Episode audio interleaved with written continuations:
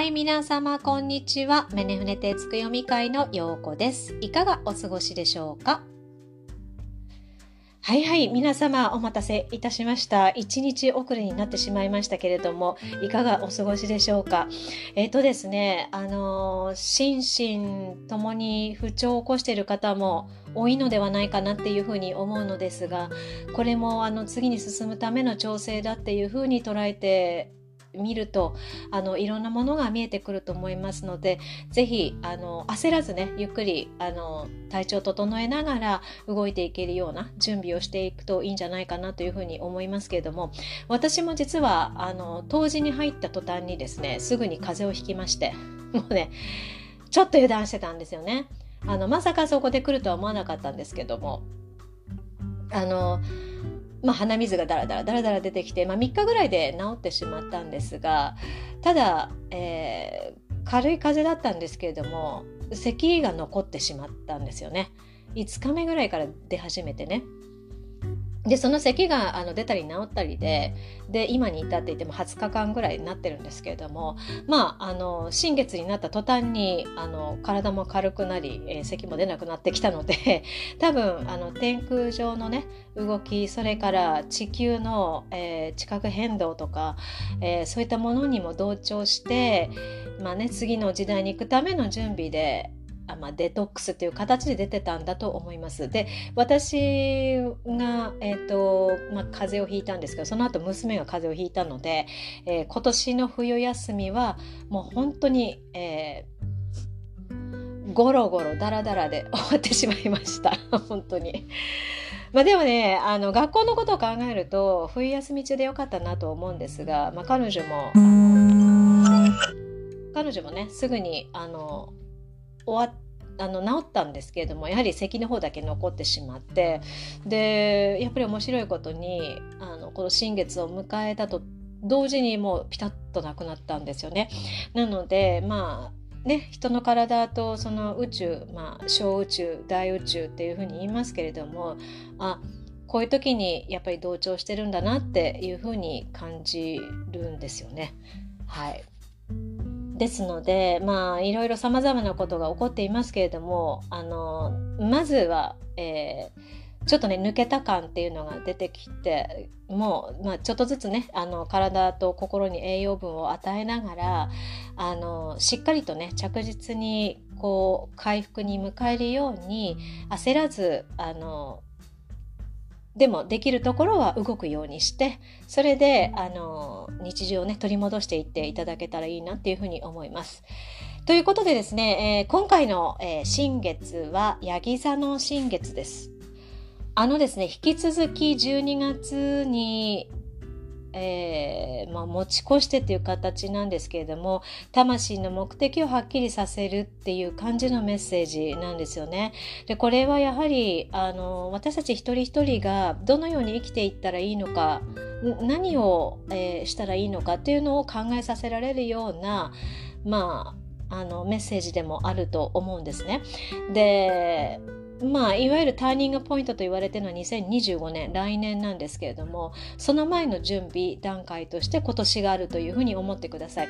で、えー、25年26年のこの2年間っていうのはかなり大きく動くはずなのでえっとねあの社会惑星と言われているあれ？社会天体？そう社会天体と言われている土星冥王星それから、えーと、天王星だったっけなそう天王天王星ですねがですねえー、っとガラガガッと動くのがその時期だからなんですよ。なのでまあそういうふうに動いた時にあの私たち自身がねパニックを起こしてあたふたしないようにそのための準備期間の2024年だっていうふうに思っていただければいろんなものも乗り越えていけるんじゃないかなというふうに、えー、思っています。でですね、えー、今回のヤギ座の月なんですけどこれ5ハウスに入っているんですが5ハウスなのでまあ自己実現をしていく場でもあるんですよね。で、えー要はその自分の自己実現ですよね魂の目的に合った引き寄せをこうさせようとエネルギーが働いてきます。いわゆる自己軸通言あちょっと噛んじゃったよ。すいませんね。ちょっとねえー、っとごめんなさい。舌と頭がえ脳がですね連携してくれませんね。やばい。本当にすいません。えっ、ー、と自己実現をするでもちょっと待って。自己実現って言ってみてくださいみんな。これ言いづらい。本当に。なんか早口言葉言ってるみたい。自己実現って3回言ってみてください。噛むから絶対。本当。まあまあちょっと置いといてそれは。えっ、ー、とそのね自己実現ができる場の移動させるっていう感じなんですよね。なのでもうすでに移動している方っていうのは魂の目的に合った引き寄せが起こっているはずなのでさまざまなことがね、えーと、動き始めてるっていうのを本当に目視できるえ目視でいいんですよね。そう目視できるわけなんですよ。要は目で見てまたは現実に起こってきてるのをもっと身近に感じられるようなことが起こってきてるはずなんですね。でそうでない人そうでない人はモヤモヤとかハプニングがまだそこから抜け出せなかったりしてる方もいらっしゃると思うんですけれどもその場合はえっ、と視点をね宇宙視点に持っていっていただいて、えー、なんでこんなことが起こってるのかっていうのをこうね見ていただくと要は鷹の目になってね見ていただくとあそっか魂の目的に合っていないからそういったハプニングがあったんだ。または人間関係で悩むことになってしまったんだとか。または、え会社を辞めざるを得なくなってしまったとか。まあいろいろあると思うんですけれども。まあねそういったことが起こっているということです。でまあ、冥王星が絡んでいるので目的に向かっていない必要のないものはどんどんどんどんなんていうのかな剥がされていくっていう感じなんですよね。なのでそれは相手がとか自分がっていうことではなくてもうそういうエネルギーなので私たちは本当にあのまな板のなんて言うんだっけ 恋？ごめんなさいもう忘れちゃった。ごめんね今日こんな感じで申し訳ない。えー、っと もうサレンダーするしかないわけなんですよね。でサレンダーする要は受け入れることで、えー、自分はどうしたらいいのかっていうことを考えていかないといけない。で通常なら通常ならですよあのやっぱりことが起こっていたり、えー、何かね嫌だなって思うようなことをされたりとかっていう場合は全部自分の中から出てきてる種なので、えー、ベクトルを自分の方に向けてなんで私はそう思ったんだろうなんで私はこんな気持ちになってるんだろうっていうところをですね、えーと内観していただくのがいいわけなんですが、え今回に限っては要は周波数と周波数が違うものがあの出てきてしまって起こっているわけなのでそこじゃないですよっていうのを教えているわけなんですね。なので内観というよりはもうちょっとこう大きい視点で見ていくっていうことが大事なわけなんです。でそれからですね、えー、そこから、えー、どうしても抜け出せないっていう場合はですねあの要は自分のこう周波数を落とすような人要は同じ周波数じゃないからどうしても、えー、生きてる目的とか魂の目的が違うので不協和音を発するようなことがねあったとしたらお互いに落ちるわけなんですよね。っていうことはその落とす要はわざわざそこにしがみつかなくていいですよということも宇宙は教えてくれてるわけなんです。でそれでも それでもねそういう気持ちに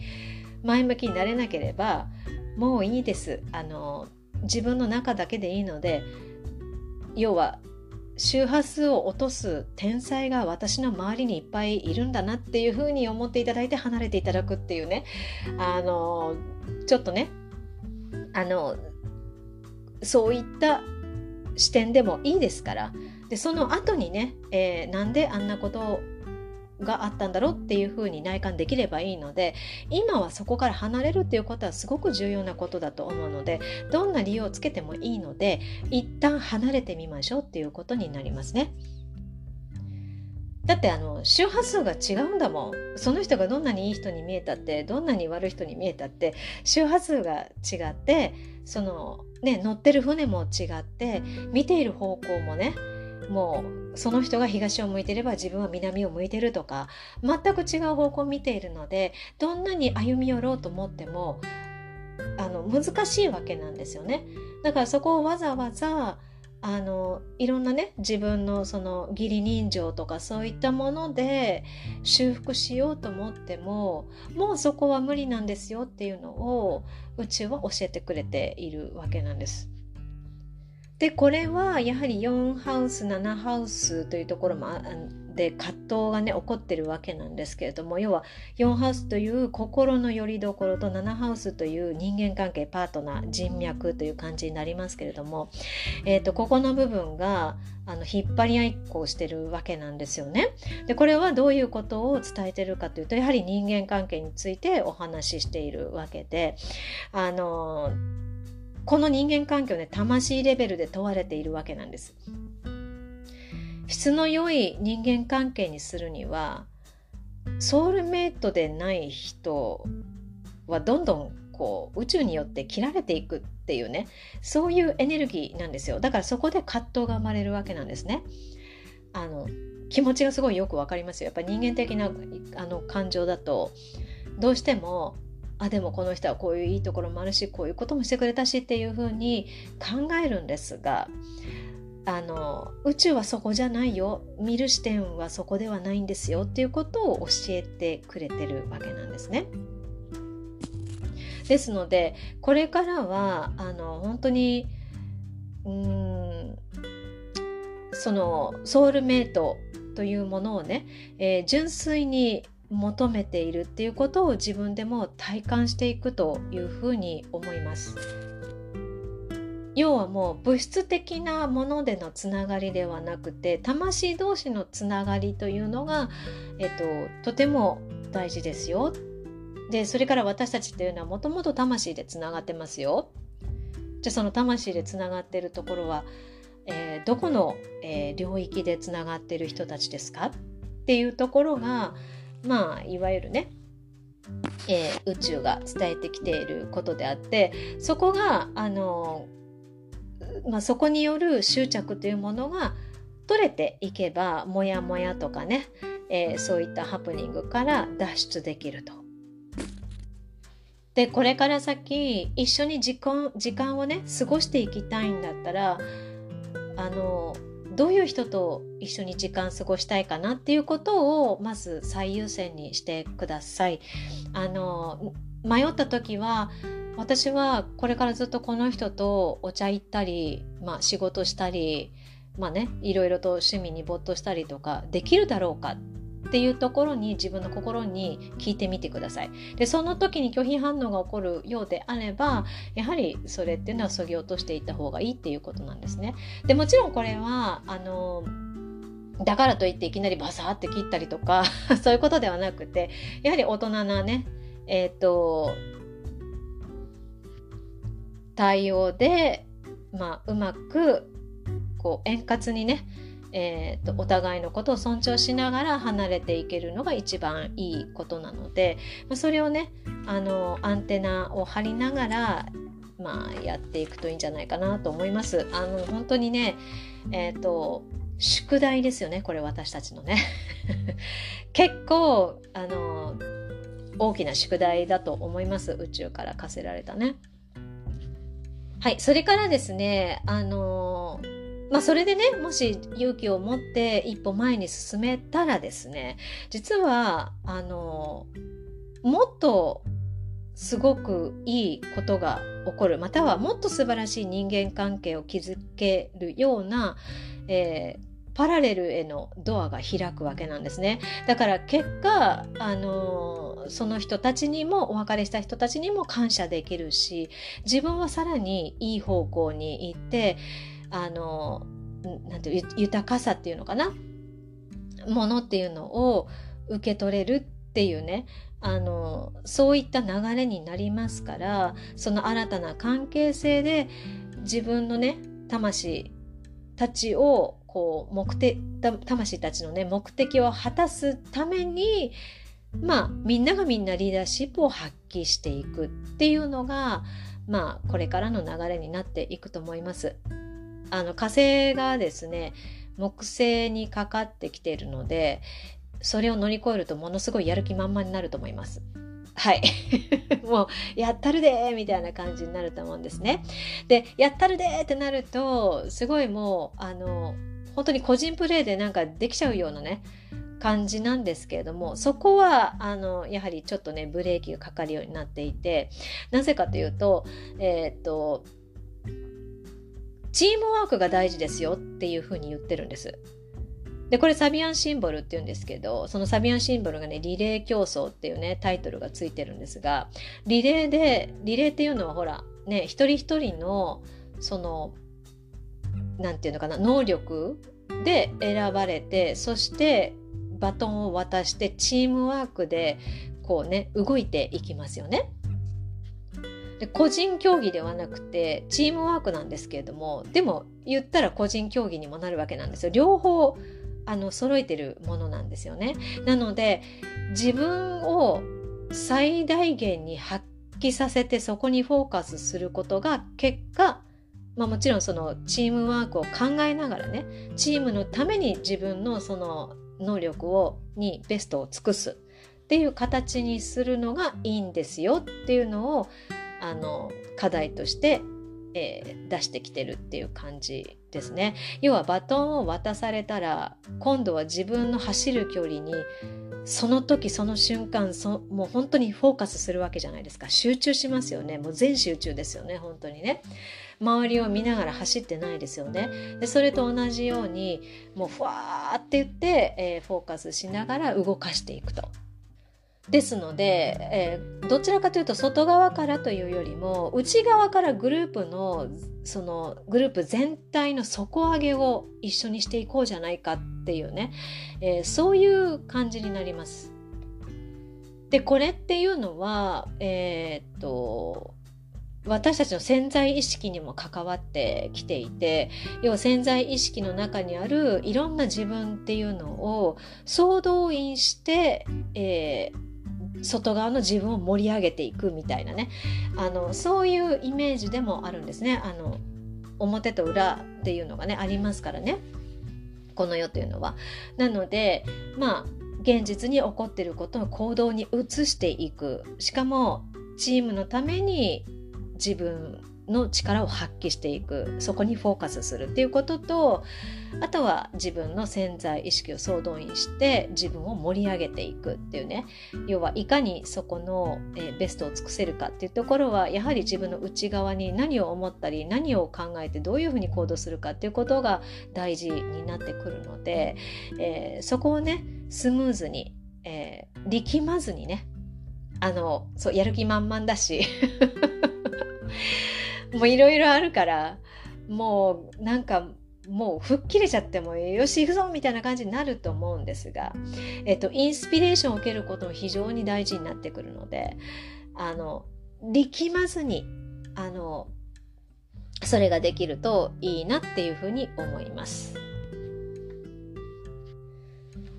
であの今回はですね、えー、まあ、遊びたくなる気分も出てくるわけなんですよ。なので、えーと、ちょっとね二手に分かれると思うんですね。えー、もういいかって言って遊びに走ってしまう人とそれから あの、えー、いやここはしっかり動いていこうって言って、まあ、少しでもね行動を起こす人と二手に分かれると思うんですけれどもあの遊びに飲み込まれて遊びすぎないように気をつけてください。あのそっちに行くと本当にそれだけで今年終わってしまうのでしっかりねあのこうストレス解消をしながらもしっかり前に向かって行動をね行動してください。行動を起こす。どんなに小さいことでもいいです。行動に起こしてください。それがえー、まあ今年ねどういう流れになっていくのかっていうのがもうそこで決まってしまうので遊びすぎないように気をつけましょう。はい。ということでですね、あの、ちょっと年頭からちょっと厳しめなね、あのメッセージが宇宙から届いていますが、まあ、あの、来年再来年のための準備期間だと。で、今年はね、えっ、ー、と、辰年なんですけれども、まあ、一番その60年周期のもう一番初めの辰年になるわけで私は常々言ってますけれども2年前に天皇陛下がゴーサインを出してからの辰年そして、えー、龍神と縁の深い、えー、日本ということで、えー、今年はあの自分の中の遺伝子というものをがざわつき始めると思います。誰もが何かしないととか何かをしたいとか動かないとっていう気分になると思いますので、まあ、えー、そういう気分にこうさせて魂のね目的というものを思い出させてくれているくれるっていうね一年になるかと思います。そして、えー、それを来年のヘビ年で、えー、グランディングさせていって具現化させていくっていう感じだと思うので、えっ、ー、とまずはね、えー、そのスピリチュアルのこととか全然関係なく日本人の魂はどんどんどんどんあのアクティベーションされていくと思いますしそれから周りでもそういう話になっていくような流れになっていくと思いますのでで、まあ、今年のターニングポイントと言ったら大体夏ぐらいなんですだからあの何をやったらいいのかわからないとかあのちょっとね、行き詰まっちゃった。いろいろやってみたけど、ちょっとなかなか動かなくて行き詰まっちゃったなんていう人は、まあ、その辺ぐらいまであの待つっていうのも手なんですよね。要は、方向性見つけるあの方向性が見つかっていくかもしれないんですけれどもやはり何かに執着したりだとかしがみついてるものがあればなかなかねクリアにそこが見えてこないものなんですよ。でそれを剥ぎ落としていくのがまあ上半期かなというふうに私は思っているので。まあ、今すぐねいろいろと見えたり感じてなくても全然問題ないです。ただ夏ぐらいまでには自分の心の中っていうのもあのからね、えー、ビジョンとかその未来に対するインスピレーションっていうのも自然に変化してくるんじゃないかなっていうふうに思うのでそういうふうに変化してきた自分を、まあ、素直に受け入れるというかあの喜んで受け入れてあげてほしいなっていうふうに思います。いいですか？皆さんよく聞いててくださいよ。今年から日本人動き始めますよ。なので私たちはしっかり日本人としての生き様を世界に見せていく必要がありますので、えー、心して こんなこと言うとね力んじゃうよね、まあ、楽しくね、あのー、充実したあの日々をしっかり、あの、過ごしていくっていうことが、あの世界に影響していくと思いますのでまああまり 生やし立てながらも 生やし立てながらもえっ、ー、とまあ力まず緩みながら過ごしていきましょうということで今回はこんな感じになりましたけれどもちょっとなかなかうまく説明できなくてすみません、まあ、いつものことですが、えー、今週はですねこうやってお話をすることが多かったので私の頭も 骨回らずそして、えー、舌も回らず、えー、連携がうまくできずっていう感じでしたけれどもまあまあそういう時もあるでしょうということでどうぞお許しください。ということで、えー、また、えー1ヶ月後次の新月の時にお会いしましょう。お聴きくださりありがとうございました。それでは